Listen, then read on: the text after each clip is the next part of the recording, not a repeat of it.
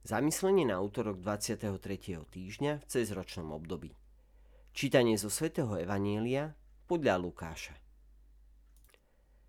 V tých dňoch vyšiel Ježiš na vrch modliť sa a strávil celú noc modlitbe s Bohom.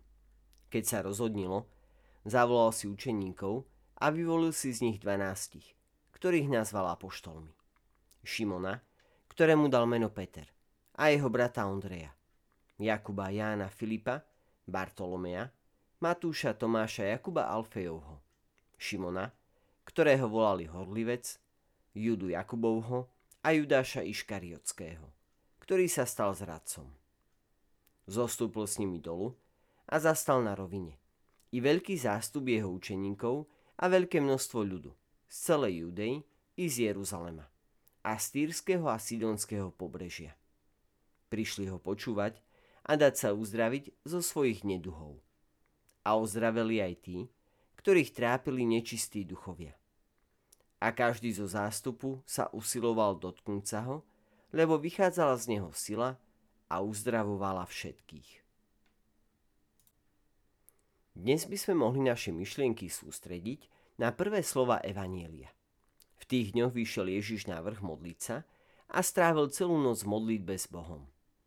Ježiš odišiel na vrch modliť sa a strávil noc v modlitbe k Bohu.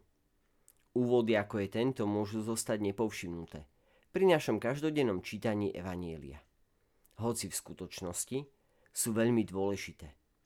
Dnes nám Ježiš konkrétne a jasne hovorí, že vyvoleniu 12 učeníkov, ústrednému rozhodnutiu pre budúci život našej cirkvi, predchádzala celá noc v modlitbe o samote. Pred Bohom jeho otcom. Ako prebiehala pánova modlitba? Z jeho života môžeme usúdiť, že to musela byť modlitba plná dôvery v otca. Modlitba úplného odovzdania sa do jeho vôle, lebo on nehľadal žiadnu inú vôľu, len otcovu. Prečo?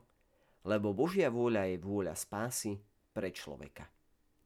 Len vďaka tejto hlbokej, dlhej a neustálej modlitbe vždy podporovanej pôsobením Ducha Svetého, ktorý na Ježiša v okamihu jeho vtelenia zostúpil už pri krste, mohol pán získať potrebnú silu a svetlo, aby mohol pokračovať vo svojom poslaní, zostať pri Otcovi a uskutočniť dielo spásy pre ľudstvo.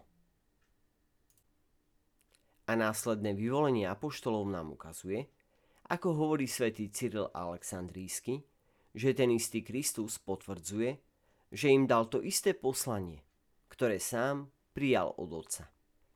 On nám ukazuje, že vznikajúca církev bola plodom Ježišovej modlitby k Otcovi v duchu svetom, a teda dielom Svetej Trojice.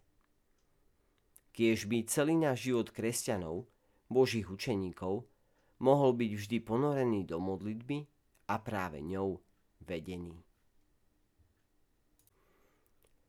Svetý Peter Chryzolog napísal Urobte si zo seba obeď a Božieho kniaza. Nezvaž, neznevážuj to, čo ti Božia moc dala a udelila. Obleď sa do tuniky svetosti, urob si zo svojho srdca oltár a takto zjednotený s Bohom predlo svoje telo pánovi, ako obetu. Pápež Benedikt XVI povedal, a najlepšie je, že v skupine jeho nasledovníkov napriek rozdielom všetci žili bok po boku a prekonávali mysliteľné ťažkosti.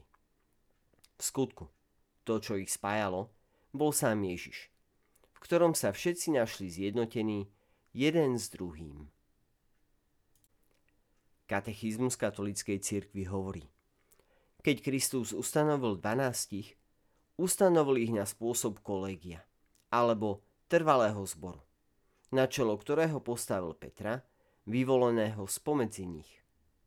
Tak ako svätý Peter a ostatní apoštoli tvoria z pánovho ustanovenia jediné apoštolské kolegium, takisto sú navzájom spojení rímsky pápež, Petrov nástupca a biskupy, nástupcovia apoštolov. Milí priatelia, želáme vám pekný a požehnaný deň.